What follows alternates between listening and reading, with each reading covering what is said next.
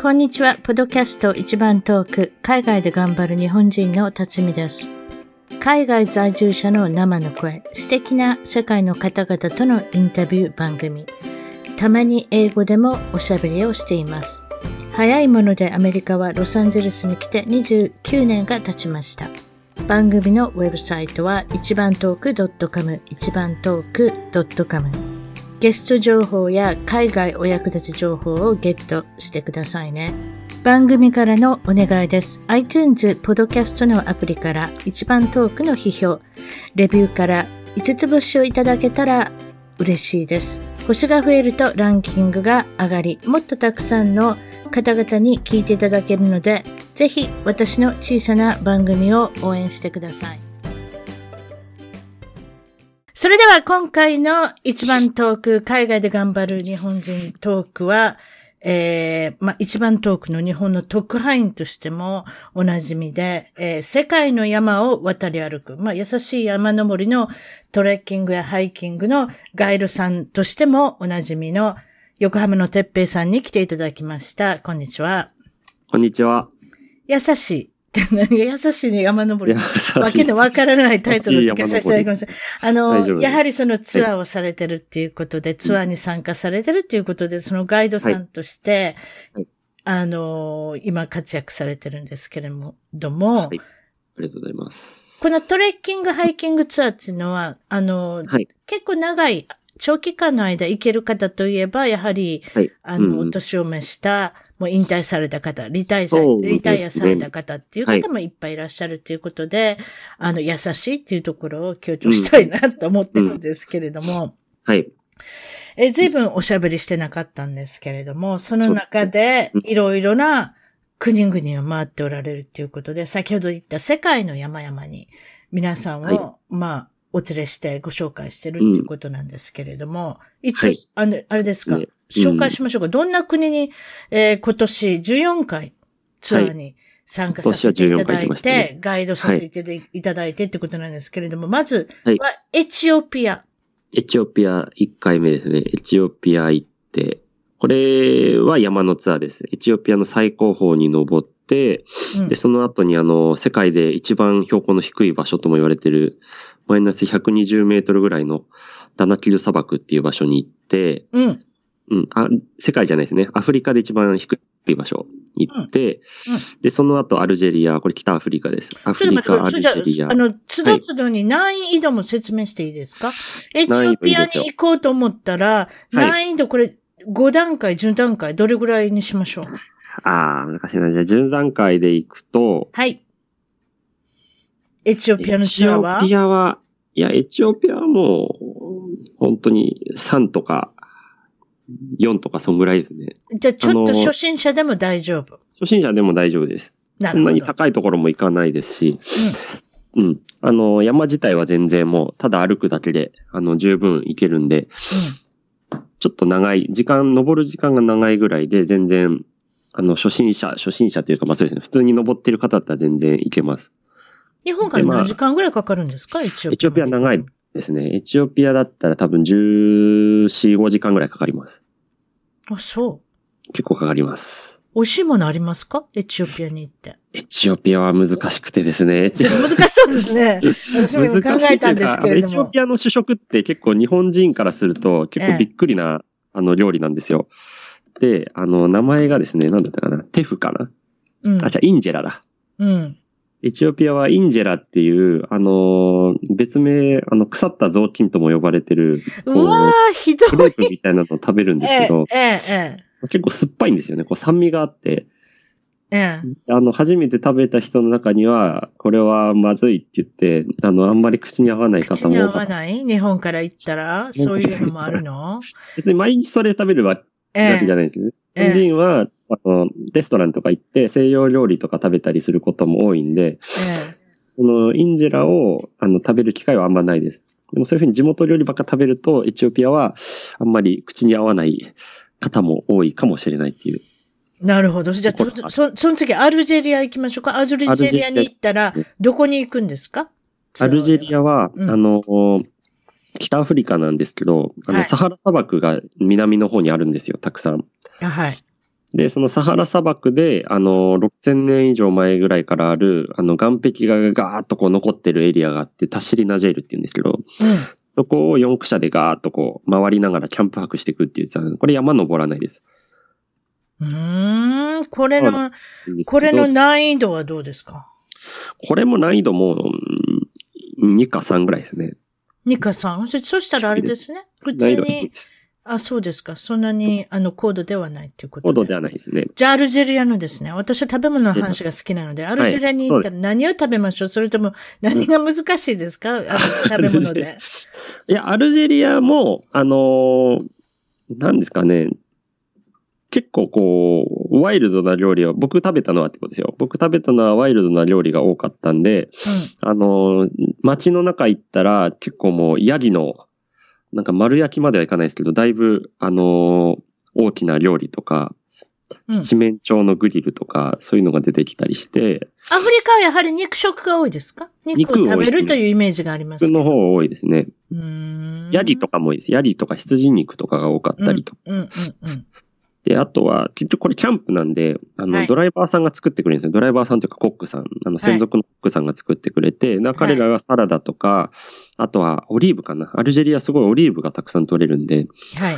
なんかオリーブのシチューみたいなの作ってくれたり。オリーブのシチューそう、オリーブのシチュー。あんまり想像がつかないですけど、美味しそうですね。美味しい。はい。あとは普通に野菜煮込みのスープとか、なんか水牛、牛肉かな？牛肉と野菜の煮込みとか、うん、だからその、アルジェリア料理っていうよりは彼らが作った、あの、煮込み料理とか。家庭料理みたいな。そう、家庭料理みたいな。そういうのが多かったんですけど、うん、ただまあ水牛っぽい、ちょっと臭みがあるお肉があったりとか、うん、うん、する以外は、普通に口に合う料理かなっていう。だからあんまりその、街で食べない分、結局コックさんの腕によるっていう。うんそうですね。ところはこのキャンプ泊のツアーはあります。うん、なるほど。女性も男性も参加されるんですか？これ女性も男性も多いですね。そうですか？ご夫婦でとか、はい、ご夫婦の方もいらっしゃいましたね。ああ、なるほどね。の方とか、うん、あとこのツアーは結局キャンプ泊で山にガーッと登るわけじゃないんで、うん、こうキャンプ泊初めてできたとか、うん、いう人もいたり、で、その人にテントの立て方を教えたりとかしながら行くっていう。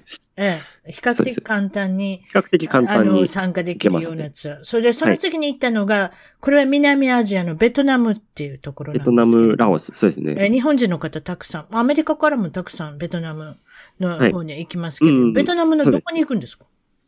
これは実際ベトナムからスタートするんですけど、ほとんど行くのはラオスなんですよ。国境越えしてラオスの小さな村にバーっと行くっていう。うん、なるほど。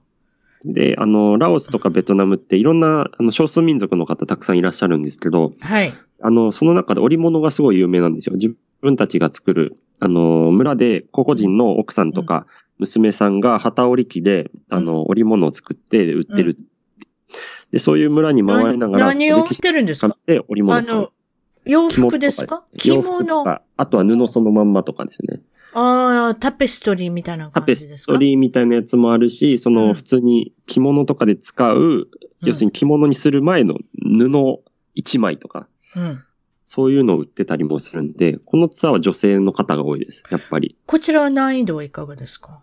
これも1ですね。もうひたすら車に乗ってるだけなんで。あ、そう、それですね。私の好きなベトナム料理がありますか ベトナム料理はいけそうですね、私。ベトナム料理とラオス料理は多分、辰巳さんお口に合うと思います。すごい美味しいです。私こちらでも食べてますんで。日本人には口に合うと思う。絶対美味しい。だと思いますね。ベトナム、ラオス料理。うん。えー、あの、ファーっていうんですか？フォー、フォーですか ?PHO って書いてる。フォー。はい。フォーも美味しいし、私はどっちかっていうと、あの、ベトナムの小さな細かいあのお米の炊いたのと、はいはいはい、はい。あの、ちょっと、こう、お肉がくっついてきたりするやつとか、ああいうのいいですよね。はい、もうここは皆さん心配なさらなくても、先ほど言った。料理はもう全く心配いらないですね。ねあとは、あとはまず体力的にも、いいですね、女性でも行けるっていう、なんかショッピングも楽しそうなとこですね。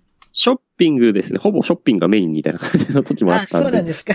そういうのが楽しい人はすごい楽しい。で、それを買ってて、いろいろこう、あのー、わちゃわちゃしてる間、周囲で男性陣が、ちょっと暇そうに、あの、周りを散策してるっていうのも。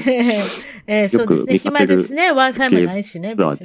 そうですね。そうですか。次はネパールに行かれたっていうことですけどその後ネパールですね。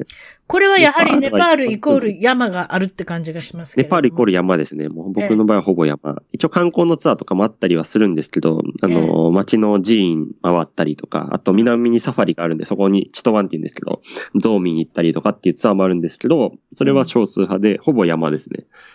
これはど、どのような山を登っていくんですか？なんかな、難易度としてはななかなか高そうな感じがしますけど、難しそうな。ネパールは本当にピンからキリまでですし、もう本当に6000メートルから8000メートル方も山ほどあるんで、うん、ただ僕らがツアーで行くところは比較的難易度低いところが多いです。で、ネパールのこの僕が最初にあの、今年行った行ったツアーも初めてのヒマラヤっていうのがタイトルについてるぐらい、うん、初心者向けのコースなんで、ええ、だから山あいの、あの、本当に2000メートルから3000メートルぐらいのところを、うん、あの、トレッキングしていくっていう、だ登頂はしないんですよね。うん、だから難易度的には本当にもう、10段階で言ったら本当にもうでも4とか5とか、そのぐらい、4ぐらいとか。うん。結構まあ、歩き慣れてる方だったら全く問題ないレベルとこです。高いところも行かないしっていう。次、ヨルダン？で、その次ヨルダンですね。これは、あれですね、中近東の方ですね。ヨルダンは中近東。なので、中近東に、私は、え、中近東に行くんですか？みたいな感じですけれども、ヨルダンに行くと何があります？ヨルダンは、あの、これタイトル名が一応アドベンチャートレックって言われてて、はい、あの、まずヨルダンの最高峰登りに行くんですけど、うん、標高がでも、それでも本当に2000メートルぐらい、2000なかったかな ?1854 メートル。うん、丘ではない。ちゃんとした山。丘ではない。ちゃんとした山ではあります。ちゃんとした山ですと。ヨルダンってあの、結構こう乾燥した大地が広がってるようなイメージで行ってもらえたらあの、スターウォーズみたいな感じですか？スターウォーズみたいな感じの風景というか、ええ、広がってるところで、まあ山登ったりとか、うん、あとヨルダン一番有名なのペトラ遺跡っていうのがあるんですよ。うん。ペトラ遺跡って、まあ簡単に言ったらこう岩壁があるじゃないですか。はい。その岩壁に昔の2000年以上前のナバタイ人っていう人が、あの、岩壁に掘った、あの、神殿があったりして、で、それを見に行くっていうツアーだったり、うん、あとは視界も面してるんで、その視界の横のホテルに泊まって、視界で浮いたりとか、まあそういう感じで、こう、いろいろ、あの、ヨルダン中を北から南まで回っていって、うん、最後にキャニオニングって言って、まあ沢をこう登っていくっていう、ええ、あの、アクティビティがあるんですけど、うん、多分アメリカでもあると思うんですけど、キャニオニングっていう、まあ簡単に言ライフジャケットつけて、ええ、こうあの沢をまあ登ったりとか、たまにまあ泳いだりとかしながらこう楽しむっていう感じ。はい、はい楽しい、っていうのが基本メイン。楽しいんですよ。結構楽しいんですけど、僕が行った時はそのキャニオニングができなかったんですよ、結局。あの、雨で増水したって言って。雨で増水。ということは、なんか砂漠のイメージって雨がないとか雨じゃないです。水がないってイメージがありますけれども、はいはい、そうでもないんですね、ちゃんと、ね、そうでもないですね。そこそこ、うん、あの、雨降ったり、あと鉄砲水が降ったりとかっていう感じで。ああ、降ったら、あれですね。降ったらガーッと降る。ガーッと降っちゃうっていう感じですね、砂漠でね。で、どうしようもなくなるっていうかね。そうです。基本的には水不足問題があったりとか、はい、あと、風呂でも、あの、水溜めちゃダメって言われてたりとか、そういうふうな状況ではあるんですけど、貴重ですよね。貴重なんですよ。水は。うん、ただ、降るときは降ったりとか、あのー、するので、それでちょっと残念ながら、僕の時は行けなくて、で、お客さんもキャニオニングを楽しみにしてた方は、ちょっとだいぶ残念がってたっていう、あの、そういうこともありますよね、やっぱね。やっぱ自然が多いんで、ええ自然自然には逆らえないっていうスケジュールを組まなきゃいけないって時もありますからね。不良とか、そうですね、何か、あの、予期せぬ事態が起こったりもするんで、そこのところはちょっと残念だったっていう感じなんですけど、それ以外は楽しんでいただけたんで、ここは難易度どんな感じですか？ここも難易度ほぼないですね。もうほぼないですか？大丈夫。ない。その山に登るのも全然もう、あの、ちょっとした岩山を普通に上まで歩いていくだけなんで、ええ、全然難しいこともないです。次に、そうですか、はい、次のツアーは、うん、なんと私の近所と言いますか、アメリカのユタ州。アメリカユタ州、はい。えっ、と、ネバダ州の隣ですね。ちょっと入ったところ。私の家からままず運転したら7時間ぐらいかかるんじゃないかという、近所でもないですけれども、7時間なので。7時間だと、やっぱ、辰巳さんでもかなり遠いっていう印象になります、遠いですね。多いですか？うん。ね、あと、ラスベガスまで行くのに5時間ぐらいですから、それプラス2、3時間となると、やっぱり、えー、一気には行けないですね。7時間って言ったの、かなり短く見見積もった感じがしますね、今私。行って失敗したと思いましたけれども。いやいやで、ユタ州どうしましょう？ここはなんか、高い山とかありそうですけど。ユタ州は、あ、でも、標高的にはそうでもないとは思うんですけど、うん、2000とか多分そんぐらい山が多ったりとか。はい。で、あの、ここら辺ってあの、もともとグランドサークルって言われてるんですよね。あの、いろいろこう国立公園がたくさん本当に点在してる場所で、例えばブライスキャニオン国立公園とか、あはい。グランドキャニオンとか、うん、なんかガーッとこう集中してるところで、あの、うん、いろんなこう国立公園を回りながらトレッキングしていくっていうツアーだったんで、うん、ここも難易度はそんな、ない。あの、スロットキャニオンってご存知ですか？辰巳さん。聞いたことないです。すいません。なんかね、あの、すごい、な、なん、なんていうかな、すごい細い、あの、渓谷のようなところを進んでいくというか、よくあの、多分アメリカのなんかポストカードとかで。ええー、今言おうと思ったんです。写真撮っと、写真とか撮ったら綺麗そうですね。そうそうそうそうそう。ね年賀状かなんかに皆さんで印刷したら素晴らしいっていうような感じがしますけれども、そうそういうところをずっとこうトレッキングしてったりとか、うん。あとまあ、ちょっとこうホテルに泊まりながら、移動しながらっていう感じでやってたんです。ここも全然難易度はそんなに。何日間ぐらいかかるんですか？そのツアーに参加したら。このツアーは9日間ですね。9日間。それで難易度はどれぐらいですか？難易度ももう2か3ぐらいですね。それじゃあ、あのね、ご主人と奥さんも一緒に行けるっていう、ね、あ、一緒に行きましたね。ねご主人はたくさん歩ける、歩くけれども、奥さんは無理ってとこもありますけれども、そうでもない。ここはそうでもないね。まあ、雄大な自然に囲まれた、まあ、ユタ州っていうことですね。ユタ州とか。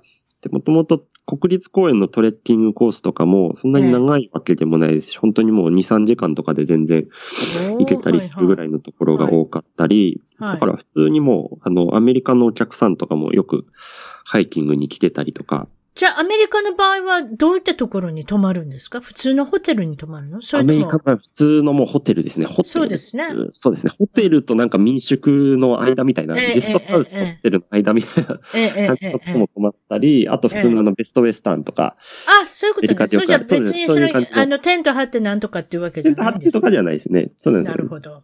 あの、一つ一つの国立公園がアクセスがいいんで、普通に、街とかから行けるようなところだったり、小さな町ですね、本当にカナブとかエスカランテとかっていう、ええ、こう小さな町にホテルに泊まって、で、その都度その都度目的地は車で毎回変わるっていう。あ、なるほどね。そういったところで。で次に行った国が、キプロスっていうとこなんですけれども、英語読みで言ったらサイプレス？英語読みだと多分サイプレスですね。えっ、とトル、トルコとかあの辺の、あれですか？はい。これはトルコの下の地中海に浮かぶ島ですね。そうですね。えっ、と、そこでよく、はいこちらで言う、あの、よく流行ったドラマで、ゲームオブ、はい、えー、スローンズっていうのがあるんですけれども、はい、そこの国でよく私は撮影をしたって聞いてますね。今、非常にか、あの、観光客が多い島であると思うんですが、はい、この島で何しましょうこの島はですね、あの、花がすごい綺麗なんですよね。まあ観光ももちろんたくさんできるんですけど、僕らが行った時はフラワーハイキングっていうタイトルで、うん、まさにお花がたくさん咲く頃に、あの、いろいろこう、キプロスのあの、各所を回りながら、お花を見ていくっていう。だからお花好きのお客さんがたくさん集まってくれた。じゃあ女性ですね。女性多かったですね、やっぱり。女性プラスカメラを持って、いそいそと行く。そうですね。何月頃に行けばいいんですか？それじゃ僕行ったのは、そうですね。5月だったんですけど、うん、でも多分最ベストシーズン多分3月とか4月とか。3、4、5の月に、この 3, 3ヶ月の、いわゆるまあ桜だったり、ね、その辺の梅だったりやはり春が、春、春ですね。春ですね。春にいいってことですね。はい、サイプレス。はいおすすめは多分3月、4月だと思います。僕行った5月の時正直あんまり見れなかった、見れなかった部分もあったんで、多分3、4月ぐらいの方がいいと思うんですけど、キプロス。ここは、でも。お食事情報はいかがですか？こちらの。お食事情報美味しいですよ、ここは。あの、サイプルス美味しい。サイプルスって結構、あの、特殊な島なんですよ。地中海ですもんね、あの。そう、地中海、地中海料理食べれます。ええ、で、ええ、あの、キプロスって一応キプロス共和国っていう一つの国として認められてはいるんですけど、はい。あの、南北がグリーンラインっていうあの線で分断されてて、うん、トルコとギリシャが簡単に言ったら取り合ってるんですよ。うん。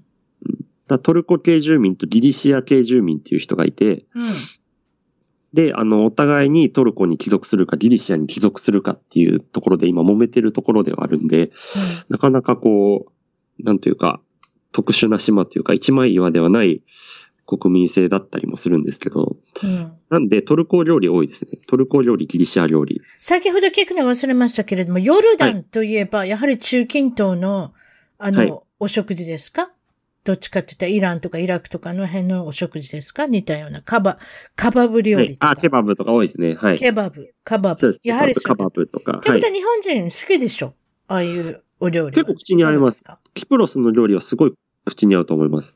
あの、毎回美味しかったですし、そのトルコ料理、ギリシア料理、まあ、例えば普通にまあ、グリルなんかも出てくるし、で、島国なんで魚も結構出てくるんですよ。お、魚いいですね。魚のグリルみたいなの。まあ、新鮮なんで美味しかったり。そうですか？そうですね。その次に訪れたのが、スペインの聖地のサンチアゴっていうところ。これは巡礼の、えっ、と、ツアーだっていうことで。これは巡礼路ですね。巡礼路で。そうですね。はい、日本式といえば、四国44カ所の旅。そうです。本当にそれと似たような。全然違う。サンチアゴって言ったらなんか全然違いますけれども。聖地サンチアゴって言ったらなんかかっこいい感じがしますけれども。そうですね。別にスタンプをもらいに行くわけじゃないんですね。日本みたいに。スタンプもらいます。一緒です。スタンプもらうんですか？やっぱり。みんなスタンプもらいますね。巡礼手帳っていうのがあって、巡礼手帳がある。と、そうなんです。ええ、巡礼完遂したっていうことにならないんで、みんな、スタンプを押しながら進む感じですね。そしてこれはどういうふうなハイライトなんですか？サンチアゴのツアーは。ハイライトは、あの、もともとはその、聖使徒の、あの、キリストの弟子ですね。キリストの使徒のヤコブさんっていう人が、あの、うん、そこでお墓を作ったっていうので、あの、最初に聖地になったとこなんですけど、うん、その聖地に行くために、あの、もともと800キロの巡礼路があって800キロ。ええ、でここ全部行こうとしたら1ヶ月ぐらいかかるんで、ええ、僕らのツアーは、まあいろいろ種類はあるんですけど、僕が行ったやつは114キロ、うん、最後の聖地までの道を歩くっていうツアーだったんですよ。うん、なんで山とかには登らないんです。山とかには登らないんですけど、その土の道だったりとか、アスファルトの道だったりとかをひたすら114キロホテルに泊まりながら、みんなで、あのー、1日20キロから30キロぐらい歩いて目指すっていうツアーだったんで。そうですか。だから歩くの好きな人だったらすごい楽しいと思いますし、で、あの、普段山登りとかしないっていう方も多かったりしたんで、うん、そういう意味では敷居は低いと思うんですけど、うん、どうしても歩く距離が多かったり、アスファルトも多かったりするんで、そうですね。あの、豆はできるんですごい。うん。豆対策に注意。で、やっぱりこうフランス、フランスじゃないごめんなさい、スペインの、ええ、あの、綺麗な田園風景とか見ながら行ったりとか、で、あの、スペインやっぱワインすごい有名なんで、ホテルとかで夕食食べると、もうワインが最初からテーブルに乗ってるんですよ。ガバッとね。いうか、ガバッと、もうその有料とかじゃなくて、もう付け合わせみたいな感じでワイン、えええ、安いですから、あそこ。安いし、そうです。安いし、そもそも最初フリーだったりとか。ええ、もう水代わりに飲んで水代わりもほとんど水と同じぐらいの値段で。ええ、ええ、ええ、お酒好きの方はもう毎回楽しんで、たりとかですね。そうですね。食べ物も比較的に日本人の口に合いやすいような地中海料理っていうかね。そうです。そ向こうもシーフードっていうか海鮮の海鮮も食べれたり。ね、タコも有名だったそうそうそう、今言おうと思ったタコも食べますしね、あの国は。ええ、なので、えっ、と、これは女性男性にも、難易度はどれぐらいですか？これは。難易度って言われると難しいけど。難しいですね。ただ歩くのが好きな人が。ただ歩くんで、そう、ただ歩くんですけど、これが結構、僕も山で、山は慣れてるんですけど、それとはまた別のきつさは正直あったと思ってるんで、ええ。だからまあでも、6ぐらいかな。まあ、いわゆるウォーキングツアーっていうイメージがあります、ね。ツアー、そうですね。そんな感じですね。あとは、豆対策頑張れば大丈夫ですね。そうですね。うん、いい靴履いていかなきゃですね。今言っておられた、アスファルトをやっぱり上を歩くっていうことはね、それに対しての靴も。しそうですね。うん、歩く距離がまあ、バカにならないのと毎日歩くんで。うんうんうんあとは、あの、パキスタンに行かれたっていうことこれは27日間って、これすごいですね。あなたガイド27日間もしなきゃいけないって、ほぼ一月。これどんな内容ですか、はい、パキスタンは、あの、僕、ネパールとパキスタンが一番ツアーの中では山のツアーが多いんで、はい、あの、よく国の一つなんですけど、ええ、パキスタンはネパールと違って宿がないんですよ、ほとんど。氷河のトレッキングとかが多いんで。うん。なんで、はい、あの、トレッキングでほとんどもう、どうだったかな。まあ、10、いや、20日ぐらいですね。20日間ぐらいはもうずっとキャンプで過ごします。テント張って。テント泊で過ごしていって、うん、で、あの、氷河って言って、まあ、簡単に言ったらこう、なんていうんですかね、万年雪。本当に、氷が100メートルとか200メートルとか、もうそれ以上、あのー、ずっとこう残ってるところを、はい、あの、足で遡っていって、うん、で、綺麗な山を見に行くっていうツアーなんで、だからもう標高的にも4000メートル、5000ぐらいまで行きますし、そこまで宿がないんで、食料とか、あと荷物とかも全部人があげるんですよ。スタッフさんも多くなります。スタッフさん、ガイドがまあ3人ぐらい、2人3人ぐらいいて、はいはい、で、コックさんがいて、うん、で、ウェイターさんがいて、キッチンボーイがいて、うん、で、あと、ポーターさんっていう荷物を運んだりする人たちが10人ぐらいいて、はいはい、で、それプラスロバが7、8頭とか、ロバ、馬ロバ7、8頭。はい。で荷物を全部積んで歩いていくすごいね、大掛かりですね。そう、かなり大掛かり。で、でプラスツアー客何人ぐらいですか、はい、日本からツアー客僕いた時は13名様でしたね。大所帯ですね。大所帯。大所帯ですね。大所帯。大所帯。大グループ。大グループで、で、食料も持ってく量がやっぱり半端じゃないし、途中で補給はできないんで。うん、で、あの、それはすごいわ。それと別にもう生きたヤリとかも3頭ぐらい持ってったりするんですよ。それ後で食べるってこと？それ後で食べますもん、全部。うわすっごい。すごい大掛かりですね。で、生きてる鶏も5匹、5羽ぐらい。持っていくんですか？持っていきますね、もう。鶏は段ボールに入れて生きたまま持ってって、ヤリは普通になんか首輪みたいなのつけて、あのー、専用の人というか、担当の人が、ええ、あのなんか首引っ張りながらついてくるんですけど。うわー、すごいです、ね、あ。結構そういう意味ではワイルドなツアーです、ね、えー、ダイナミックっていうかね。これは難易度はどんな感じですか？これ僕らのツアーの中だったら本当に9とか10とか行ってもいいと思います。8、8、9、10ぐらい。ということ男性が多いですか？メインとして。なんですけど、男女半々ぐらいなんですよね、意外に。そうなんですか？意外ですね。意外に半々ぐらい。あ、半々じゃなかったな。半々じゃなかった。ごめんなさい。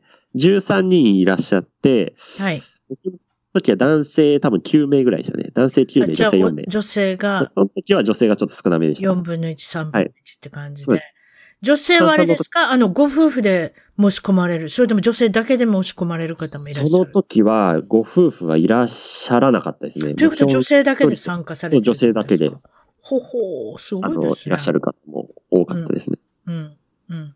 何かパキスタンの、あの、お話があるって言わ、はい、おっしゃいましたけれども、どういったことが起こりましたか？パキスタンは、あの、今お話しした通り、やっぱ日数が長いです。日数が長くて。長いですね。それで、やっぱやめるわって言って帰ることもちょっと難しいっていうのもあるんで、ええ、基本的には全員で一緒に行動して、で、あの、高山病高い標高の時になる症状に気をつけながら、うん、ご飯とかも気をつけながら進んでいくっていう感じなんですけど、うん、やっぱり人によって、まあ、高齢の方も多いですし、どうしてもこうペースに差が出たりとか、うん、途中で、どうしてもバテちゃう人っていうのが少なからずいるんですよ。どのツアーで置いてもね、そういう方もいらっしゃるでしょうね。そうですね。どのツアーに置いてもそういうことは考えられますけど、うん、特にパキスタンはやっぱりずっとそうやって長くて険しいところを進んでいくんで、で途中でどうしてもこう体力的に厳しいとか、あと体調不良ですね。うん、例えばどうしてもご飯が食べられなくなったっていうお客さんがいたりとか、うん、体調不良で。で、あとはもうそもそもこの登っていく中でどうしても足が動かなくなって、もうこれ以上歩けないっていうああね。ありなっていうので、あの、もう緊急事態、緊急事態というか、まあどうしてももう上に行けないってなった場合は、もう降りてもらうなるんですよ。要するに、本体から離れて先に降りてもらうと。そうですね。うん。で、そういう時は、結局あの、ガイドさんの数も限られてたりしたんで、うん、その時はですね、ガイドさんの数も限られてて、で、結局、その方たちを降ろす時に、二人降りたんだけど、うん、その時は、二人降りていただくときに、あの、ポーターさんっていう、まあ、荷物運びの人と、あとは、その、お付きでずっと、こう、その人をサポートするプライベートポーターさんっていう人いるんですけど、うん。だその、その人たちで、あの、一緒に下ってもらったんですよ。うん。で、それプラス馬一頭つけてとか、うん。です馬に荷物をつけて、で、あうんの、二、人ぐらいスタッフつけて一緒に降りてもらうっていう。うん。ただ、あのーで、それでまあ4日ぐらいかけて下ってったんですけど、そのガイドさんではなくて、その時はポーターさん、まあ、いろいろ事情があって、ポーターさんが、あの、ん一緒に下ってったんで、うんで、そのポーターさんが、あの、なんですかね、食料を、あの、十分な量持ってうん。一緒に降りたんですけど、うん。彼らそのお客さん二人にあげるはずだった食料を一緒に食べてたんですよね。うん。要するに自分たちの食料は別であるはずなんですけど、うん客さん用の卵とか、そう、そういうのを一緒に食べてて足らなくなったんですか？ちょっと足らなく、足らなくなったっていうかしし。なんとか言ってたんですけど、ええそう。足らなくなっちゃったらしくて、途中からなんか、あのースープ、うん。質素になったんですか？途中からちょっと急に。質素なっちゃって、スープとパンだけ。今日はこれにしといてっていう。そう、そうなんですよ。そういう時がお客さんに後から聞いたら、まあ、笑い話でちょっとしてくれたんですけど、ええあれは僕が言った中で人生で一番ひもじを押したよとかって、60歳から70歳のお客さんがいたんですよ。ああ、なるほどね。そうまあ、なんだかんだで、あの、まあ、下れたんですけど、んまあ、そういうふうに、ちょっとなかなかこう、スタッフの意思疎通が、えそうですね。コミュニケーションがね、取れないってこともあるでしょうね。ところがええ現地の方とね。したんです。うんそこが難しかったところだったりとか、うんで、あの、パキスタンの場合は、あの、救助体制もちょっとネパールとかよりは厳しかったりするんで、はい。ヘリコプターもし緊急事態で呼ぼうってなった時に、あの、軍のヘリコプターを要請するしかないんですよ。民間のはい被害者っていうのがないんで。あ、そう。うん。そうだから、あのー旅行会社経由で、その国の、パキスタンの国に要請をして、で、申請が通ってから、そのヘリコプターを現地に呼んでもらうっていう手順を取らないといけないんで、ちょっと時間がかかったり。うんうん。から、あの、危ない時はなるべくこう、まあ危ない状態にならないのが一番ですけど、うん。あのー段取りをちゃんと踏まないといけないし、そうね。でそうなる前に下ろすっていうのもすごい大事なところなのがパキスタンですね。そうですね。プライベあの、プライベートのカンパニーに連絡するよりも、国っていうのはなんかちょっと時間がかかりそうなイそうメージがありなんですよ。ネますね。パールとか民間のヘリ会社がいっぱいいるんで、もう呼んだら、なんか最短で10分とか15分とかで来てくれたりするんですけど、うん。だそういうところがない分、お客さんの状態とかを早めに見て判断して、もう、降ろすか降りてもらうか決めたりっていうことですね。ヘリコプターを呼ぶ前に、うん。あの、お客さんを安全な状態で返すっていうのも考えないといけないのがパキスタンのちょっとこう、大変なところでもありそうですね。段取りがね、分かってる人でないとなかなか難しいっていうかね。厳しかったり。そうなんですよ。うん。そういうそうですか。うん。次にキリマンジャロ。これはアフリカのキリマンジャロはアフリカの最高峰。最高峰ですね。はい皆さんが憧れるとこなんですけれども。キリマンジャロはうん僕が一番よく行くツアーなんですけど、パキスタン、ネパールよりも多分行ってる回数が多かったりします。で、これは8何何日のツアーですか？ね、何日これは10間行くんですか日間。10日間です10ね。日間のツアーで、はい。今年は2回行かれたっていうことなんですけれども、どういった内容のツアーですか？キリマンジャロは、あのー会社では珍しく登頂のツアーだから、普通のトレッキングと違って、やっぱ山の頂を目指すっていうところで、うんあの、お客さんがすごい団結しやすいんですよ。うん。で、一丸にもなりやすいし、チームワークが生まれやすいんで、僕は正直一番好きなツアーなんですけど、何何人ぐらいで行かれるんですかツアーは？最高で15人ですね。最高で15人。最高ってことね。そこ、それ以上は無理ってことですね。それ以上は無理ですね。うん僕が行った、15人でも結構多いんですけど、僕が行った時は最初が多分13人ぐらいで、その次が11人ぐらいだったと思うんですけど、あのちょっと、その、一番多い人数よりは少し少なめでしたけど、うん。男女の比率どんなぐらいになりますか？男女は結構半々ですね。あ、半々ですか？半々意ぐらいが多い外ですね。男性の方が多いのかと思ったら、そうそうでもないですね意。外に。で、キリマンジャロの場合は、やっぱりその、10日っていう絶妙な日数もあったりとか。そうですね。そこ行くまでも時間かかりますしね。そうですうんね。実際登るのはまあ、6日とかなんですよ。6日ぐらいで登山をするっていうので、それで、多分日本から行こうと思って、キリマンジャロどうやって行くんですか？すごい素人なことを聞いてますけれども、ええ飛行機はどっか、どどっか乗り継がなきゃでしょ？こんなん。乗り継がないといけないです。タンザニアに直接はないんで、最初はエチオピア行きます。エチオピアに行くの？日本エチオピア便っていうのがあるんですね。エチオピア便あります。日本、それでエチオピアからどうするんですか？そうです。エチオピアからキリマンジャロ国際空港っていうのがタンザニアにあるんで、そこまで行きます。そこに行くの？それで、はい。日本から出たら、もう30何時間とかそういう乗りですか？いや、そこまではいかない。あそこまで行かないエチオピアはそこまでは行かない。あ、エチオピアでまた、は10どっかで止まらなきゃいけないってわけじゃないんですか？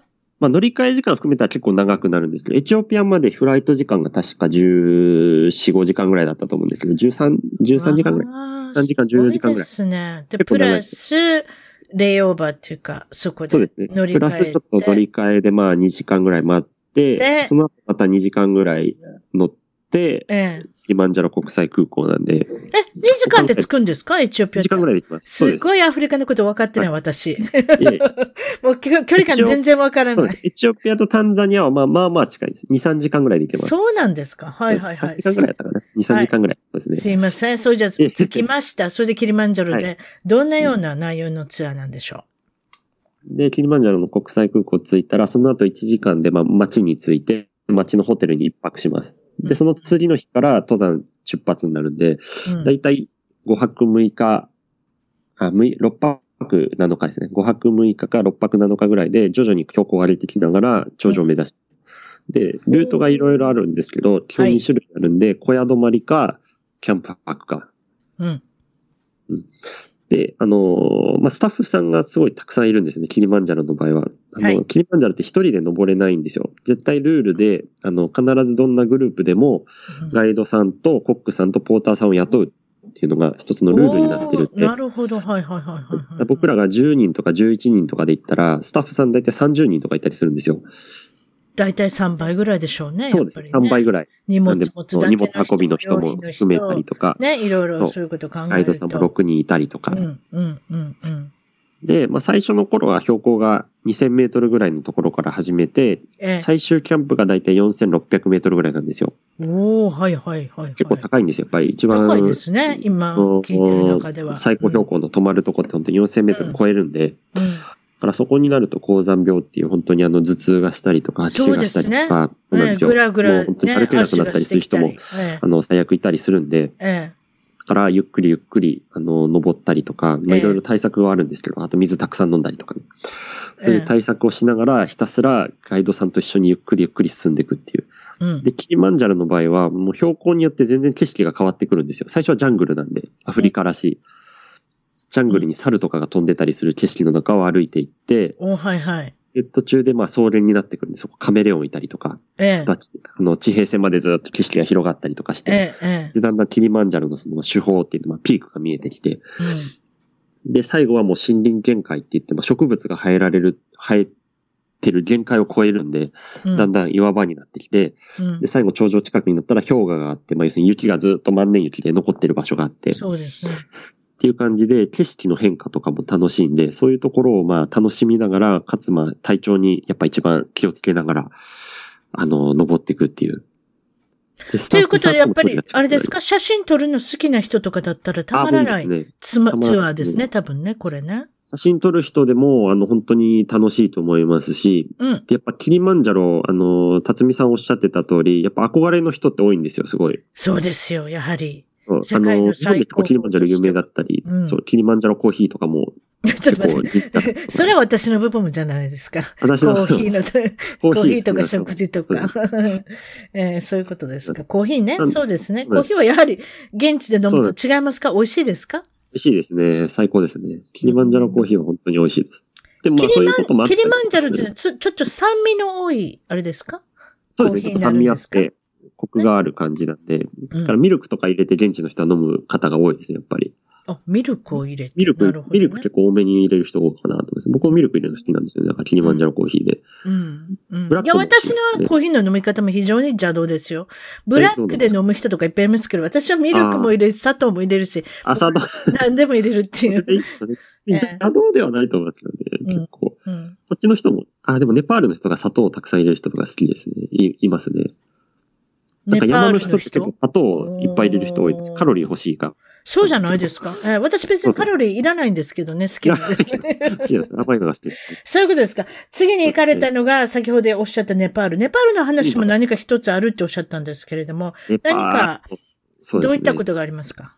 結局ネパールもパキスタンも長いツアーが多いんで、長いツアーになるとどうしてもいろいろ起こったりはするんですけど、うん、ネパールは、今度、最近行ったネパールは22日間で、これも結構長いツアーだったんですよ。うん、で、5000メートルぐらいの通りを越えるツアーだったんで、うん、山に登頂はしないんですけど、標高は結構高いところに行くツアーで、で一番長いその峠越えの日が、普通の見客の人でも10時間ぐらいかかるんですよ。おはいはい。1日。で、ヨーロッパの人だったら朝のまあ4時とか5時ぐらいから出発したりする人が多かったり、うん、で、僕らはそれより遅いっていうんで、結構深夜の2時ぐらいから出発したんですよ。本当にあの、めちゃめちゃ早い時間帯から出発して。うん、でも、やっぱ、あの、22日間になると、お客さんの中でもやっぱ高齢の方が多くなるし、退職された方が今日多いんで、うん、ほぼほぼもうやっぱ60代以上の方が多くて、ええ、70代の方もたくさんいらっしゃったっていう状況で登っていて、えで、どうしてもバテる方とかもいたんで、うん、パーティー2つに分かれたんですよ。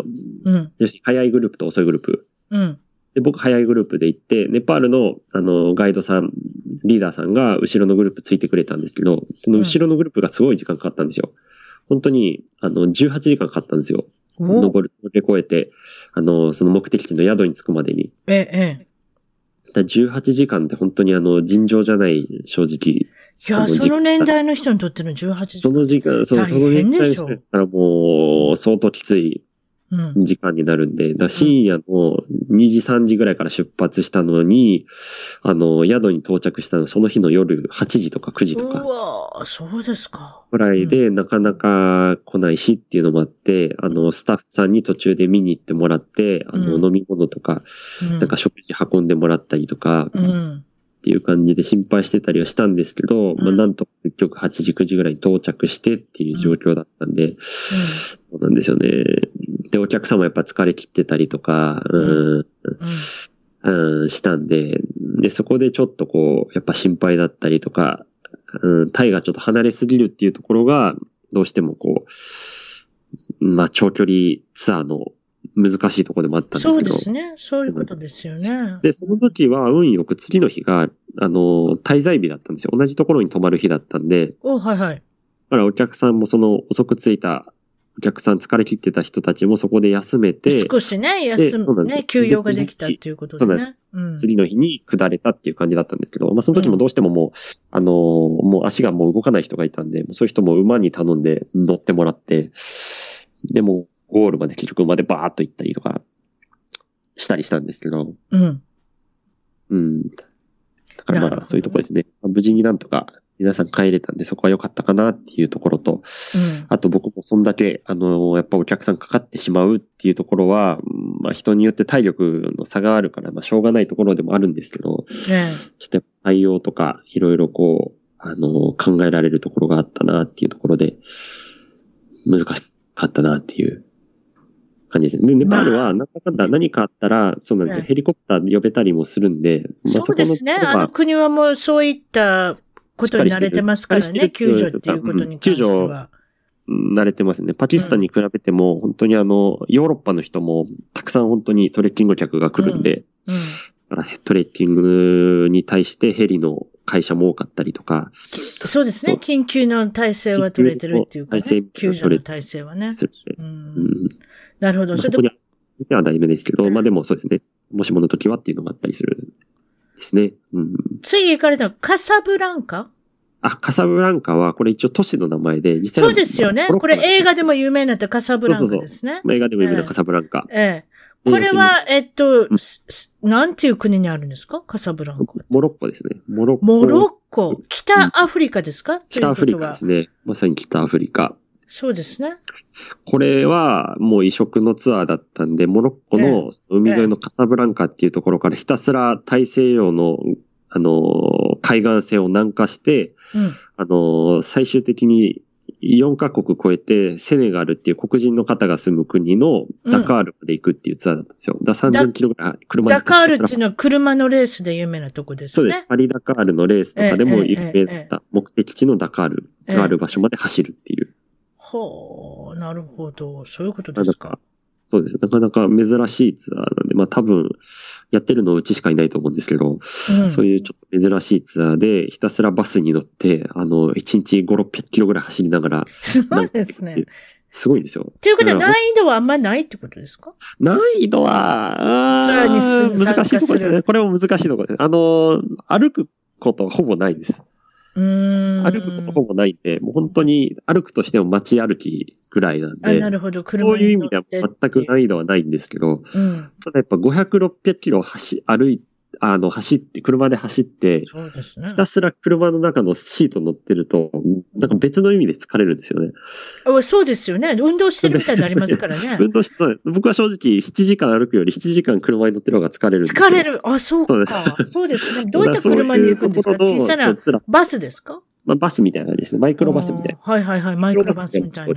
ミニバスみたいな感じで、そうですよ。車のね、あの、座り心地のいいのと悪いのとありますからね。そうです。まあ、お客さん人数にもよるかもしれないですけど、まあ、一人二席ぐらい、まあ、ゆったり座れたりはするんで、まあ、横に、自分の荷物を置いて、自分がまあ窓際に座ってっていう感じで、行けたりするところはいいんですけど、このツアーは本当に序盤のモロッコ、まあ、要するに4つのエリア通過するんですよ。モロッコ通過して、で、モロッコから下に西サハラっていうエリアがあって、うん、結構複雑なあの、ところで、まあ、モロッコが実効支配してるんですけど、あの、別のサハラアラブ民主共和国っていうところも、あの、領有を主張してるっていう、ちょっとこう、係争地じゃないんですけど、政治的に、あの、若干揉めてるところで、まあ、一応モロッコの、あの、領土内みたいなもんだったりはするんですけど、景観的には。まあ、西サハラ進んでって、で、その後、モーリタニアっていう国を通過して、最後セネガルに行くっていうで、まあ、4つのエリアをずっと通過するツアーなんですよ。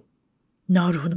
私ね、モロカン料理っていうのを食べたことあるんです。何回か。はい。はいはいはい。手で食べるんじゃないです？かあの国。ちゃいます？モロッコは手で食べる人もいるかもしれないんですけど。僕見てたら結構やっぱスプーンとかフォーク使ってる人が今は多かったんで。ああ、なるほど。アメリカ人、アメリカ人の人に受けるためにわざわざ手で食べさせてるのかもしれませんね。そうしたら、その方が楽しいじゃないですか。なんか違う、違う場所に来たみたいな感じで。私は手で食べたの覚えてますけどね。あ、本当ですか？うん。なんか。食べる人でも多いかもしれないですね。ええ、ええ、ええ、あ、そうなんです。もう、あの、甘い、甘いイメージがあったんですよ。アプリコットとかそういうなんかジャムみたいなやつと、こう、混ぜ、混ぜてなんか、あの、炒めたってことないですけど、煮たり焼いたりじゃないですけど、はい、ちょっと、そういうイメージがあるんですけれども、そうなんじゃないですか？僕ら食べたモロッコ料理だった何食べるんですか？もう思い出せないクスクスとか美味しかったですけどね。何が美味しい？クスクスとか、あとタジン鍋とか。クスクスタジン鍋。あ、日本にあれですね。入ってますね。日本でも食べれますね。そうそうそうそう。でも煮込み料理だったりとか。クスクスもこちらでも有名ですね。クスとか有名ですね。クスクスもまあちっちゃいパスタみたいな。そうそうそう。あれ何なんですか？結局何なんですか？あれは結局小麦なんですよ、小麦粉。小麦粉なんですか？クスクス。パスタと同じ。それを、ちょっとちっちゃい、あの、ビーズ状のあそう。いかに、いかに私は食べてないか。でもなんか、中に入ってたの覚えてるんです。でもこれ何を食べてるのかわからなかったんです普通は美味しいです。おすすめです。まあいろいろ。なんかどこかの野菜かなとかと思ってたそうでもね、豆、いや、最初はわかんないですよね。わかんない。わかんない。そう、あれ僕も最初豆なのかな。中にあえ、あえてるんですよ。中とあえて出てくるんですよ。いろいろ、あの、味付けは違います。そう。チキン入れたり野菜入れたりとか、これ美味しいですね。あと、タジン鍋も美味しいです。非常に野菜の旨味が出てたりとか、甘い、うん、そうですね。味付け的には辛いよりはやっぱ甘い方が多いと。甘い系が多いです、ね。甘い系が美味しいですね。それじゃ最後になりました。これはオマーンっていうところにいらっしゃったんですけれども、はい、オマーンっていうのはこれは中近東の中ですか？オマーンは中近東ですね。ええ。まあ、中近東のアラビア半島の先端にある国なんで。そうですね。どこに行きましょう、オマーンに行ったら。オマーンは、僕ら行ったのがキャンプツアーだったんで、うん、あの、基本砂漠でキャンプしたりとか、うん、あとは首都がマスカットっていう結構美味しそうな名前なんですけど、うん、そのマスカットに最初行って、まあいろいろこう、あの、なんていうんですかね、あの、ちょっとこう、海沿いの街なんで、クルーズしたりとか、あとはまあ、アラビア、アラブの国でよくあるんですけど、スークっていうまあ、商店通りみたいな、まあ商店街みたいなところですね。うん、昔からの商店街みたいなところを歩いて行ったりして、うん、その後はもう自然発案なんで、もう砂漠まで行って砂漠でキャンプしたり、石灰岩の地層があるところでキャンプしたり、海岸線行ってキャンプしたりって、まあキャンプが多かったんですよ。で、キャンプに行って自然の中で過ごして、で、最後はあのヨルダンと一緒でキャニオニングって言って、まあ沢を登っていくっていう。だから自然のアクティビティが多かったです。あとはまあハイキングしたりとか。で、あの、アメリカでもグランドキャニオンってあるじゃないですか。はい。はい。で、あの、オマーンもオマーングランドキャニオンっていう場所があるんですよ。おはいはい。なんで、あの、アメリカの景観とちょっと似たような感じの、あの、山岳地帯があって、そういうとこハイキングしたりとか、うん、そうです。あとは砂漠、海岸線とか行って。で、あの、海も近いんで、はい。だから、あの、魚がたくさん取れて、で、あのー、最後は海水浴とかしに、あのー、なんていうんですかね、孤島みたいなところまでボートで行って、あの、シュノーケリング。豊かにあれですね。結構バラエティとか、結構あの、海も行ったり、砂漠も行ったり、山も行ったりっていう。ねえ、なんかそう、ね、全部こう楽しめる、うん、全部楽しめるっていうか、まあ、魚も食べるのは日本とは違った魚が食べ食べれるかもしれませんしね。そうです。だからその最後のシュノーケリング、あの、海水浴みたいなの行った日は、あの、その前に魚の市場によってたくさん魚買うんですよ。ええ。で、あの、マグロもあったり、イカもあったり、エビもあったり、結構イスラム教の国にしてはたくさん市場にこういろんな種類、魚介類が売られてるんで、はい、で、それいろいろガイドさんが買ってくれて、うん、で、僕そこで、あの、元板前なんですけど、も、あの、海水浴の時に鉄火巻き作ったりとか、あ、出ましたね。てっぺいの鉄火巻きが聞きましたね。あんまり生で。いや、オマーンって確か、そうですよ。ツナ。いわゆるマグロで有名なんじゃないですか？マグロ結構取れる。うん、マグロで有名かわかんないですけど、まあでも、魚介類は有名なんですよ。うん。でもまあ、取って食べるってことですよね。マグロもたくさん多かったですね。うん、だから結構マグロも生で食べる習慣ないんですよ、あっちは。生で食べる習慣はないですけど、ローカルレストランで。焼くんですか？そう、マグロのなんかグリルみたいなの出てきたり結構多かったです。うんうんうんうんうんうん。マグロのグリル。イスラムの国っておっしゃいましたけれども、ということはお酒はないってことですね？お酒ないですね。お酒は一切ないです。それを寂しいっていう人もいるでしょうね、日本人の中で。そうなんですよね。地元のお酒、どうやって、どんなもん飲めるんですかって言ったら、いや、あそこの国は飲めませんって、ええーっていう人がいるでしょうね。ローカルレストランだと、もうお酒は基本置いてないんですよ。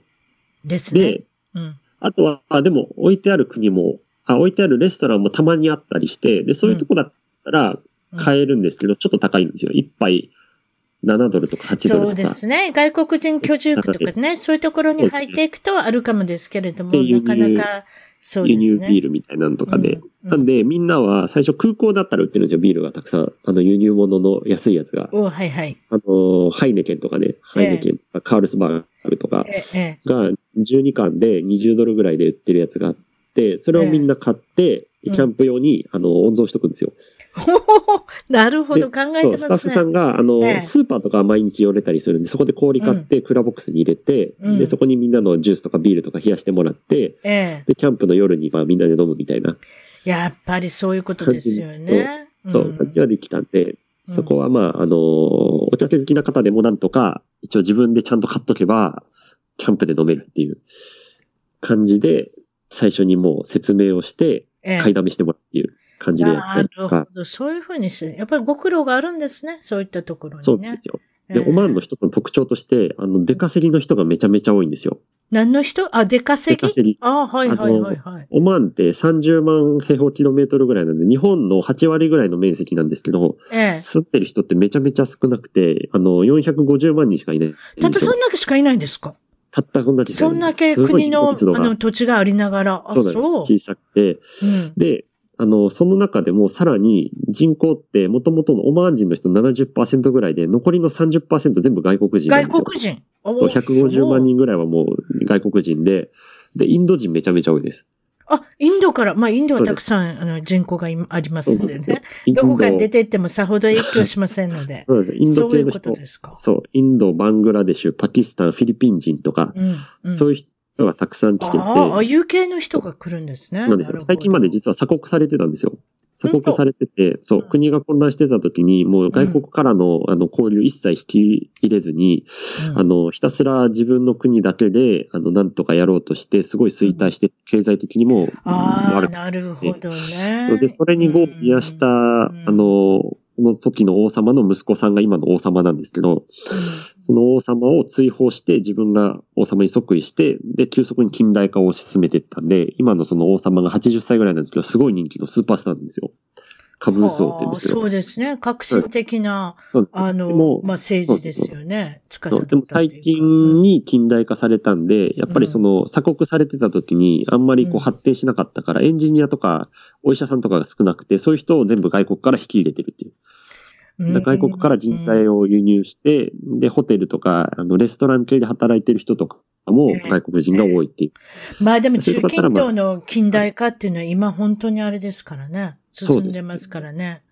えーやはりその宗教が非常に絡んでますので、そういった国っていうのは。うんなので、古いやり方っていうんですか？もうちょっと目覚めなきゃいけないっていうことで斬新な、そういった政治を、あの、やられる方っていうのはすごく、まあ、いわゆる世界レベルにだか近づいてき。てるってことですね。近代化してるアルブの国家、本当にすごい、あのー旅行してても楽しいと思います。カタールとかも結構あの裕福な国だったりすると思うんですけど、カタールだったりとか、あとオマーンもそうなんですけど、原油生産してて、で、あの、急速に近代化してたりとか、で、あと今これで、あの、外務省情報とかを見てるんですけど、うん。うん。やっぱりオマーンとか、あの、カタールとかは、すごいこう、真っ白というか、もう普通に、あの、治安もいいし、あの、いくらでも行ってくださいねっていう感じで、もちろん人口も少ないので、その辺人口はね、も少ないし、あそうです。のーそう行きやすいし、結構おすすめだと思います。あんま知られてないけど、ええそうですね。本当にあの、楽しいツアーでしたね。本当切ったのは安全だし、お人もいいし。素晴らしい。あと、オマーン人はセンスもいいです。そう、結構あれで食のセンすね。スもいいし。うん。おーはいはい。ということは推薦されるおすすめの国でもあるっていうことで。バンバンおすすめしたい国食べ物もいける。るし。そうですね。先ほど聞いてたらなんかちょっと行きたくなってきた感じがしますが、私たちといえば、もうこの辺でツアーのお話をおはい。やめにして、メジャーリーグのお話をはい。しなきゃいけないっていうことで、そうですね。これ第2部なんですけど、もう1時間ぐらい喋ってるんですけど、もうちょっと喋りましょう。結構話しましたね。結構喋りましたね。まずはエンゼルスにもいた、これも何年ぐらい前ですかね、5年ぐらい前の話になりますか？ハミルトンっていう、はい。あの、テキサスレンンジャーズから、えー5年間の契約なんかで来て、来たのはいいですけれども、途中で奥さんと仲が悪くなったりして、はい。ね。ドラッグの癖があったんですけれども、はい。そんなことしちゃいけないのにドラッグをしちゃった。そんなことしちゃいけないのにお酒もまた始めちゃったっていうことで、で。大変なことになって、テキサスレンジャースにまた返すっていう、それもお金をつけて、お金を契約金を全部エンゼルスが払うっていうことで、今度はエンゼルスが払いますって言って返したね。そうですよ。俺はエンジェレンジャースしか行かないって言って、結局レンジャースで、うん、そうですね。何試合しかしなかったですね、多分ね。うん出れなかったですね。そうですねもう体が持たなかったっていう結局持たなくても、ほとんどなんか、怪我をマイナーしたりと暮らしみたいなのになっか。て、そうですね。。それで結局、契約が切れるまでうろうろしててうろうろ、まあ、して、い引つの間にか退ですね。いなくなって引退して、その悲しい人がまた悲しいニュースで活躍するっていう、ちょっとかわい、かわいそうというか、もうどうしようもないニュースですけれど、どうなったんですかね最近また話題になったっていうことなこれんですが。今年最近のニュースですね。うん。うん今年最近のニュースで、あの、ハミルトンがもう離婚してるんですけど、うんで、奥さんに親権があって、で、あの、14歳の娘に会いに行った時に、その、謝る娘さんに暴力を振るって殴って蹴って逮捕されたっていう、あ。の、あららららららららら、事件があったんですよね。38歳かな、ハミルトンは。まだそうなんですか歳ハミルトンで、そう。で、なんかまあ、いざこざがあったらしくて、で、娘さんがごめんなさいごめんなさいって謝ってるんですけど、殴って蹴ってドアからなんかこう、引きずり出して、で、あのー俺を訴えろよって言って、俺を訴えたらどれだけひどい父親かみんなにわかるだろうとかって言いながら逮捕されたっていう。で、それで20歳に娘さんがなるまで接近禁止命令が出されたという、なかなかこう、ハミルトンらしいねらしいええハミルトンらしいハミルトンさんらしいニュースですけどちょっと残念な悲しいニュース。悲しい選手でもありましたけれども、悲しいお父さんでもあって、ご主人でもあるっていう、非常によね。ね、もともとハミルトン自体がもともとジャンキーだったところをなんとか復帰して、で、そこから、そうですよ。タンパベイレにいた時に、そういう、あれですね、ドラッグにストーリーがあった人だったんで、そうです、そうです。ええ。なかなか奥さんなしでは無理だったってことですね。あの奥さんものすごく管理してましたんでね。そういった意味では、もうお金も持たせずに、クレジットカードも持たせずに、そうですね。で、なんかおっしゃってましたもんね。うん、なので、お金を渡してたのかな。でもすごい管理されてたんですよ。うん、その彼女の管理下においては、まあまあできてたっていう、それがレンジャースの栄光につながったわけですけれども、うん、その後、自由契約になった時にどんどん落ちていったっていうね。まあちょっと情けないことなんで、そうですか。あと、話題といえば、このもちろんそのオフシーズンに話題になったのは、サインの盗みの疑いがアストロズに、はい、アストロズ、サイン盗みね。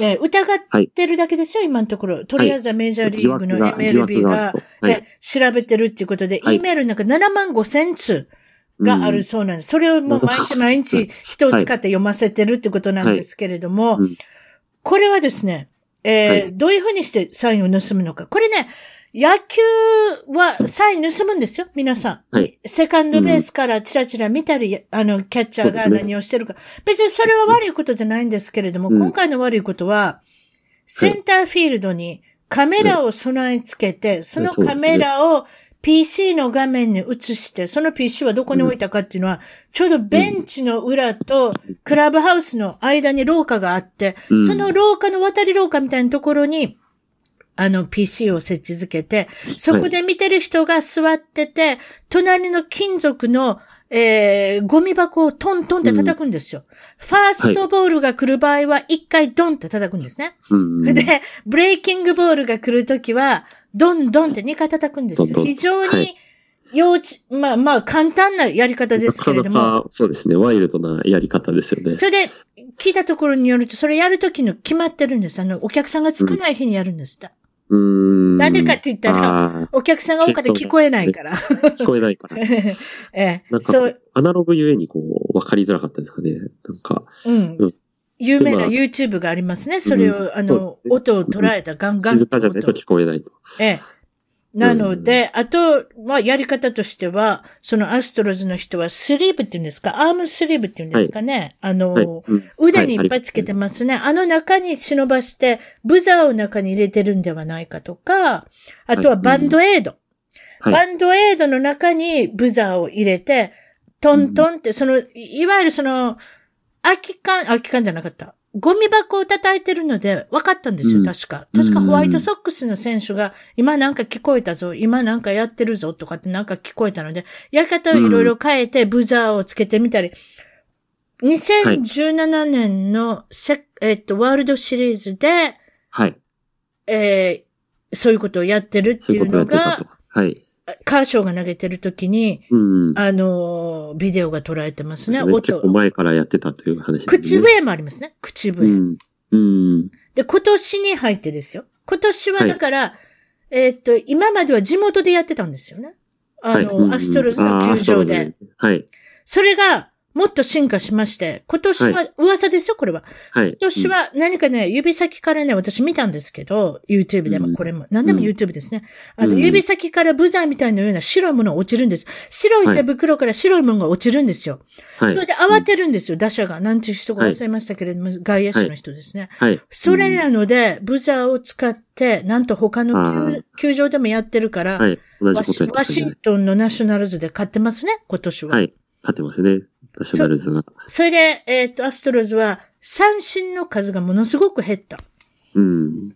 っていうことで、この4年、えー、3年間ぐらい、2017年ぐらいから、はい、もう極端に皆さん三振しなくなった。うん、そりゃそうですよね。今から来るボールが何が、投げるのが分かってたら、ブレイキンボール手出さないでしょ？普通。そうですね。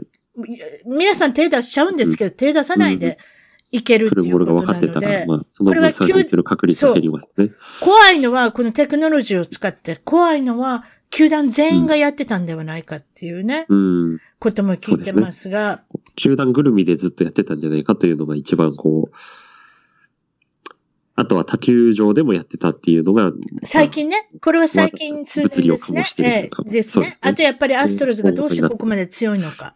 それで、アストロズに行ったら、大したことない選手？ちょっと言いましょうか、レディックさん？あ、違う、はい、ジョシュ・レディックさんなんか、ジョシュ・レディックあれ、そんな、え、さ、まあまあいいけどっていう人が偉い、一品の、一級の選手になりますね。あれはやはりこういうとこから来たんではないかっていう。うん。いっぱい有名選手いますね、あそこには。はい、コリアさん。話になっちゃうかもしれないですもんね。アルツーベさん。ね、あと誰でしたっけ？一、はい、人いますね。ブレンダンじゃなかった。なんていう名前の人コレアと、コレアと、アルチューベと、アルチューベ。と、もう一つなんでした、ブレンダン。あ、違った。ブレ、ブレネガン。ブレネガン。コレアとアルチューベ。ブレネガンかな？あとは、まあ、ジョシュ・エリックもこの前いたし。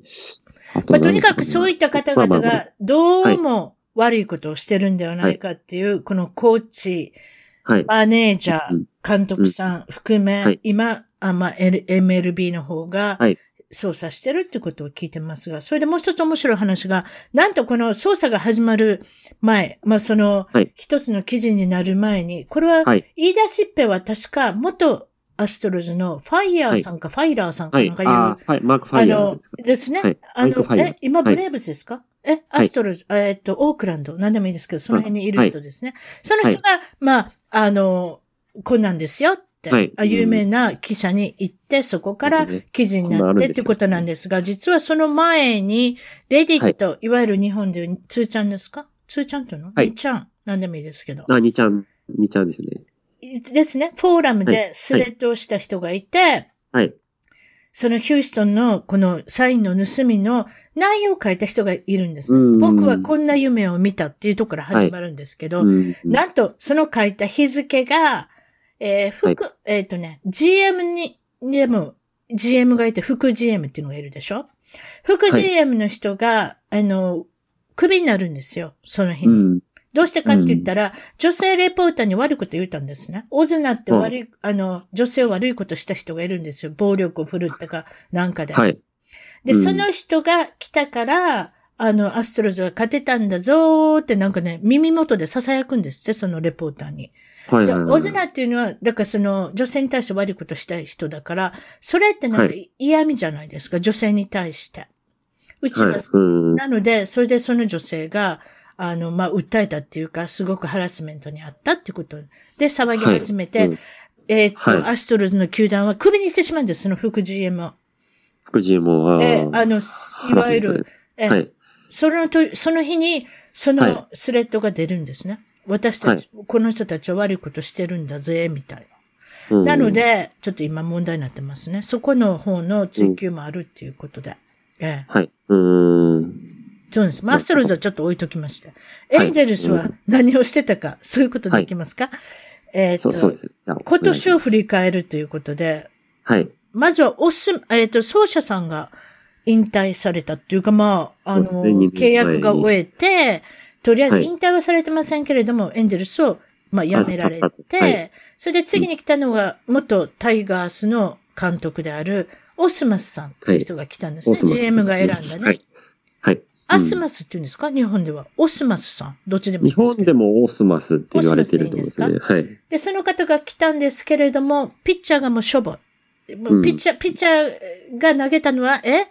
ケイヒルさんだったり、ハービーさんだったり、ね、怪我だらけのヒーニーさんだったり、そして投げれない大谷くんだったり、ごめんなさいね。はい、大谷さんはもう今年は投げれてなかったですからね。手術があったので投げれない状態で、まあそうじゃ打者で頑張ってくださいっていうことで、それも、うん、あの、途中で来ましたね、6月かぐらいにね。うん、そうですね。ね。なので、それもあんまり本調子じゃない。キャンプも行かなかった。で、うん、えー、っと、アップトンさんもキャンプの一番最後の日かなんかに大怪我して、6月に帰ってきたり。だからまあなんかちぐはぐなんですよね。それで、ピッチャーもいないから、ね、えカニングがもうデビューしたり、マイナーから上がってきて。はいうん、マイナーから上がってきてね。そうでしょ？スワレスさん。もう聞いたことない人ばっかりですよ。ピーターズ、えーね、サンドバル。なんだかわけのわからない。えもうサン、いろいろうん、ね、若い人が上がってきて。そう、若い人がたくさん上がってきて、ね、でも、それほど目立った活躍したかって言われたらちょっと微妙なところもあったりとか、結局、規定投球会を投げれた人はもうほぼいなかったんですよね。まともに流れたのはスキャックさんだけだったんですよね。スキャックスぐらいですよね。でもスキャックさんが7月の第1週か第2週に、なんとも悲しいことが起こって、いわゆる、まあ今はもう分かってますけれども、その当時は急に若くして27歳かぐらいですか？亡くなってしまった亡くなってしまうっていう恐ろしい話になるんですけれども、まあ、ゆくゆくは分かってしまうのはオーバードース。いわゆる、うん、まあ、やっちゃいけないあの、うん、薬を手に出したっていうことで、酒を一緒に飲んで。酒と一緒に飲んでミックスで死んじゃったっていうね。それで、その時は一時的に強くなるんですよ。ああいうものって。ですね。そうでしょ？あの、うん、スキャクスのために、今日も頑張ろう。スキャクスのために、今日も投げよう。スキャクスのために、今日も打とうっていうことで、ドジャースを、なんだか、連、ドジャースの連戦の時にも連勝したりとかして、うん、このまま行けば、ひょっとしたらプレイオフなんじゃないかって思ったんですけれども、そうでもなかった。やはりこういう。ちょっと失速しちゃったんですね。こういうものは失速するのは早いです。本当に2週間ぐらいしか続かなかったみたいで、うん、まあ8月にも泣いてましたから、うん、なので、そういうことで、新しい監督が選ばれました。そういうところ始まっていいですか、はい、それじゃ今年のオフは。はい。まずはマドンさん。この方はマドン監督っていうのは、はい、エンジェルスにマイナー選手で始まって、マイナーの監督さんもされて、スカウトもされて、気がついたら30年以上いました。奏者さんの助監督になってました。でも、助監督で素晴らしかったので、レイズ、タンパベイにスカウトされて監督さんになりました。カブスに何ですか ?108 年ぐらいカブスは、はい。あの、ワールドシリーズに勝ってなかったのを、勝ってたんですね、そうですね。勝たせて、はい。何度も素晴らしい監督さんが、もう一度エンジェルスで監督になったことない人が、今回は監督になったっていうことで帰ってきてくれたんですけれども、はい。それ、とりあえずそれがビッグニュース。ビッグニュースですね。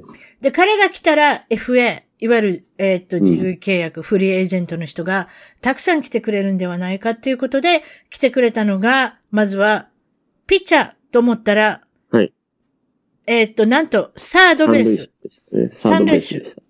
はい。これも大きなニュースですね。っていうのは、サードベースは、本当にいなかったでしょ ?10 年以上。違います？そうですね。三塁手の人は、そんな打てる人が今までずっといなかったですもんね。ショーン・フィギンス最後にいなかったじゃないですか。もう、あとはショーン・フィギンスはもう そうですね。すぐマリナーズに行っちゃいましたマリナーズ行っちゃって、マリナーズでちょっといろいろそれから、ブランドン・ウッドさんを使ったりとか、はい、そうですね。もう、カヤスポさんとか、トロンボまで使ったんですよ。そうですね。あの守備の下手なトロンボをサードに仕上げたっていうね。それで。のサード繋がらなかったですね。ええー、3週間、3週間で終わりますよ。3週間で終わっちゃった。ウィーバーさんがその間に、あれじゃなかったでしたっけ？あの、なんて言うんでしたっけ、はい、完全試合じゃなかった。ああ、ノーヒッター、ね、ノーヒッターが、ノーヒッターの時になんとトロンボさんサードやってたんですよ、あの日に。ああ、そうだったですね。危なかったですね。怖かったわ、あれ見てて。絶対サードにボールいかんといてくれ。打球はあっちに行ったらいかんって、あればかり考えてますもん、私。うん、で、ちゃんと行きませんでしたけどね。ねえー、ということで。守備が分かったですけどね。ええー、まあ、あの方の出来の一流ぐらいなもんですよ。うん。ええちょっと外野もやってますけど、何やってもやばかったです、あの方。うん、なので、サードに、なんと10年ぶりぐらいに、えっ、と、まともな人が、レンドン選手。はい、この方は。レンドン選手が、スーパースターが来ました、そうですね、ナショナルズと、ナショナルズ、ナショナルズを優勝にさせた男って言っても過言じゃないぐらい打ったんじゃないですか、すね、あの方。はい打ちまくってましたね。ワールドシリーズで、えー、ワールドシリーズっていうか、プレイオフで、えっ、ー、と、4割2分1厘かなんか今年打ったんですよね、うん、爆発してたんですよね。それで、彼の、えー、っと、ワーって、WAR とか言って、ワーっていう数字がありますけれども、はい、彼以上のワーの人は、イエリッチ、はい、マイク・トラウト、はい、そして、ええー、っと、ムーキー・ベイツ。はい。この3人しかいないんですよ。はい。彼は4番目にワーが高いっていう人なんです。いわゆる守備でも、そうですね。あの、守備でも、打撃でも、チームに貢献した。そういうことです。それの全部合わせたのがわーっていう点数ですので、素晴らしい人が来てくれたっていう、私もあんまりナショナルリーグ分かってませんのでね、どれぐらい素晴らしいのかっていうのは後で調べたぐらいですから、あの、まあまあ、あの、これどこに入れましょうね。トラウトの前、トラウトの後、いろいろありますけれども。そうですね。どうなんでしょうね。でも、今だから、エンジェルスの上位打線は、多分マイク・トラウトと。怖いですよ。うちの打線ものすごい最強ですよ、こうなったら。シモンズ、フレッチャーとか、アプトンとか。だからフレッチャーに始まって、トラウトに始まって、レンドン、うんそして大谷とか、こんな感じじゃないですか、うん、私はそう思いますよ。ううんん。まあ、左右、左が少ないですね。これどうにかしなきゃいけないのかなと思いますけど、そうでラすねス。、左はだってカルフーンさん、カフーンさん。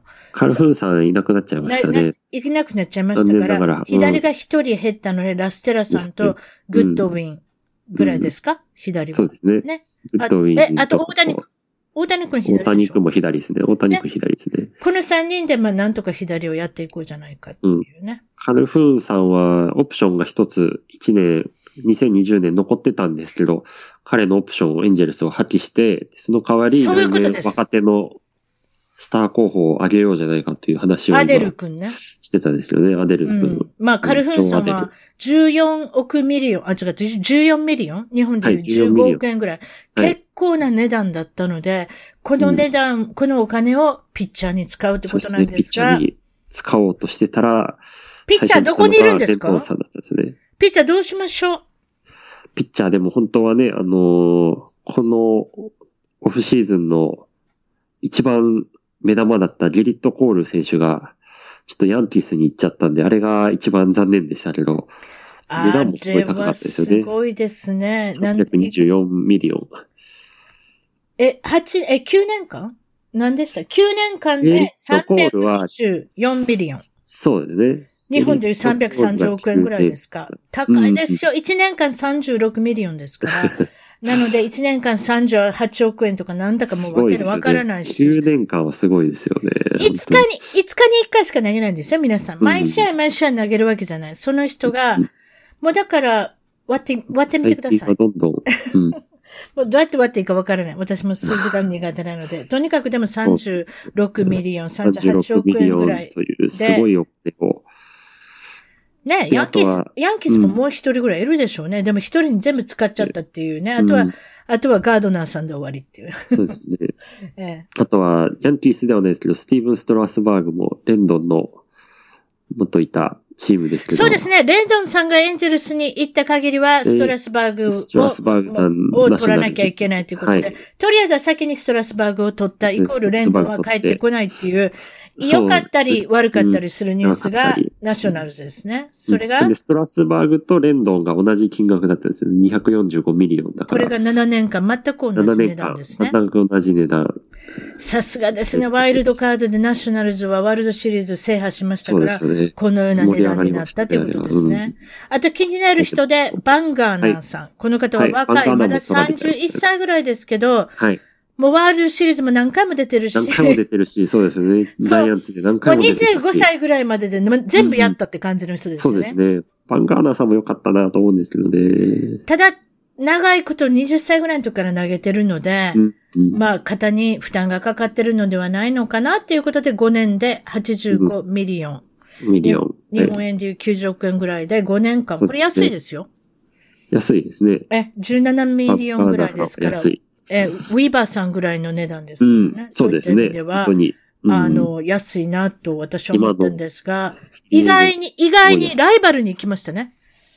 うんダイヤモンドバックスっていう、あの、アリゾナのチームに、あそこの街が好きだったんですって。うん、あ、そうなんですか。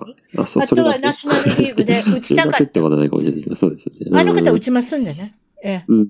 打ちたい、投げたいっていう、あの、いわゆる二刀流の方ですので、うん。あの、そういうことですね。そうですね。リーグにナ。ショナルズ、ナショナルリーグに行ったと。で、あとはザック・ウィーラーザック・ウィーさん。ラーさん。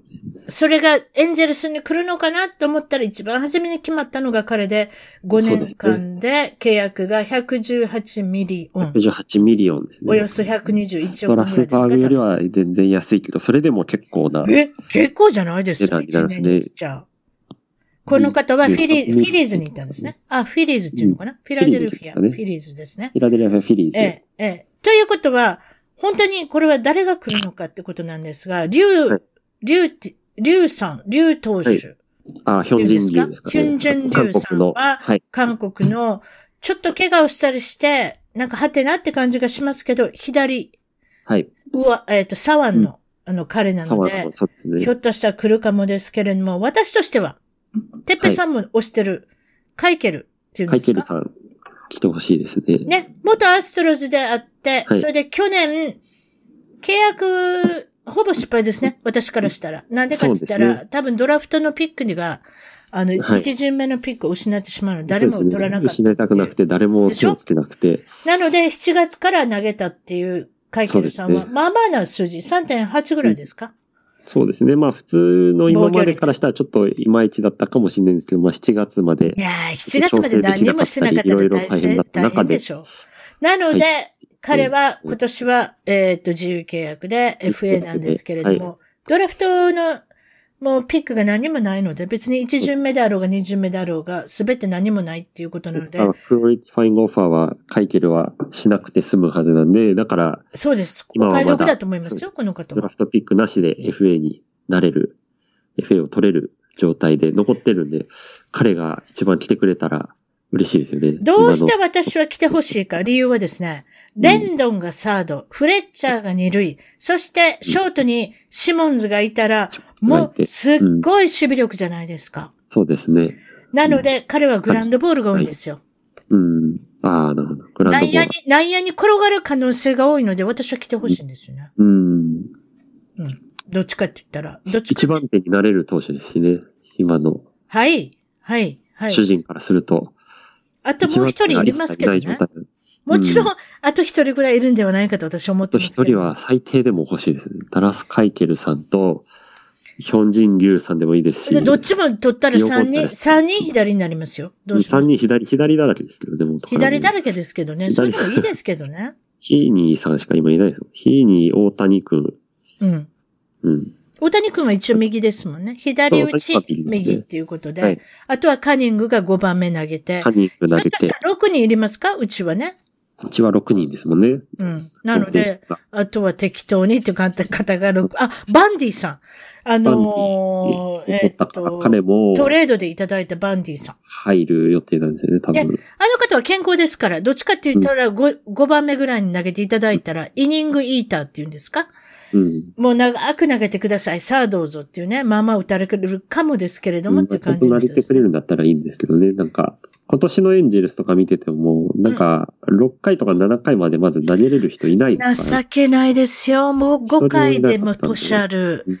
ひどかった、ひどかったも4回ぐらいでポシャってますもん。うん、で、それもあったから多分オープナー使ったり、いろいろこうなんか。そう、やってみたんです。オープナーとかもね、うまくいったりうまくいかなかったり、うん、オスマスさんも、うん、中継ぎの使い方もなんか酷使してたでしょ、うん、バタリーさんしてましたね。そうですね。バタリーさんは。あんなに投げさせたら、後半の上げれないですよ。うん。うん、なので、まあ、プロの、あ、ごめんなさい、プロなんて言い方しちゃいけないですか。プロのマドンさんに任せましょうっていうことで、私のちょっと期待してるのは、投手コーチ、いわゆるピッチングコーチに来たのが、キャラウェイさん。はいこれはメッツの監督さんだったんですね。はい、でももともとはインディアンズで、あのインディアンズの投手力を誇ったのはキャラウェイさんだって言われてますので、はい、キャラウェイさん、投手コーチを、まあ、インディアンズでされてたので、私はこの方の選択は素晴らしいなと思ってます。ああ、なるほどです。そしたら楽しみですね。ええ。やっぱエンジェルスってもう本当に、トミー・ジョン手術受ける人ばっかりだったから。怪我人だらけだし、手術だらけだし。怪我人が多いんだって言って、で、運が悪いのか、コーチが悪いのかみたいな話になってたんで、いいコーチが来てくれると、ちょっと。そうでしょでも試合見に行くのにね、今日投げるっていう時にね、誰、それみたいなね、投手だったら、皆さん試合行かないから、ね、もちろん、もちろん大谷君がいて、トラウトがいたら嬉しいですけれども、でも、ボコボコに、ボコボコに打たれるピッチャー見に行きたいです。そんなことないですよね。なので、まあ、これからが楽しみな、まあ。そうですね。うん。とこですね。で、今年はやっぱ先発で最初にあの、比較的安いって言われてた、あの、マット・ハービー投手とか、トレバー・ケイヒルさんとかも取りましたけど、どっちも、鳴かず飛ばずの上に結構高いお金払ってやってた、高いですよ。コーディアレンさん、ね、あと、コーディアレン。あれ全員で30億ドルぐらいじゃないですか。30あ、30ドル、あ、30ミリオン。何でもいいですけど。使ったですけど。そういうことですよ。高いですよ。単年ですからね。一年だけで来てくださいって言ったから、もう捨て鉢ですよ。あの方たちも。きっと。元エースなので、プライドはあったかもですけど、一、年ぐらいだったらどうにかなるだろうっていう感じの軽い気持ちで来てる。私は単年契約大嫌いです。うん。先発投手の。単年契約、うん、で、あんまり活躍する人なんかいないような気もしてるんですよね。確かに。確かモートン選手でしたっけ？レイズなんかでうまいことやってました。うん、2年契約で言ってるでしょ？チャーリー・モートン。はい、抜群の投球力でしたね。はい、うんあ。やっぱりああいうぐらいにしなきゃ。あとやっぱファンからも馴染みがないし。うん、そうですね。うん。まあ、だからなんか安けりゃいいやっていう、まあ安くはないですけど。そういうことです。なんかこうね、はい。ちょっとこう、間に合わせた感が今年はあったんで、それよりももうなんか、ちゃんとしたピッチャーを取ってほしいですよね。カイケルさんとか。そうですね。まあ、ゲットコール様ではもういかないかもしれない、そうですね。最強打線はもうバッチリなので、これからまあピッチャーを、作ってくれたら、え買うかトレードをするないで頑張っていただきたいなっていうことで終わりにしましょうか。はい。ねわかりました。今日はどうもありがとうございました。今日はどうもありがとうございました。はい。失礼します。はい。はい。ありがとうございます。一番トークのツイッターでぜひフォローして絡んできてください。また一番トークの Facebook で気に入ったらぜひいいねをお願いします。番組の聞き方は iTunes もしくは内蔵のポッドキャストアプリより一番トークを検索。Android のスマートフォンからはサウンドクラウド Google プレイミュージックのアプリより一番トークを検索。チャンネル登録をして新着をいち早くゲット。私の小さな番組をぜひ応援してください。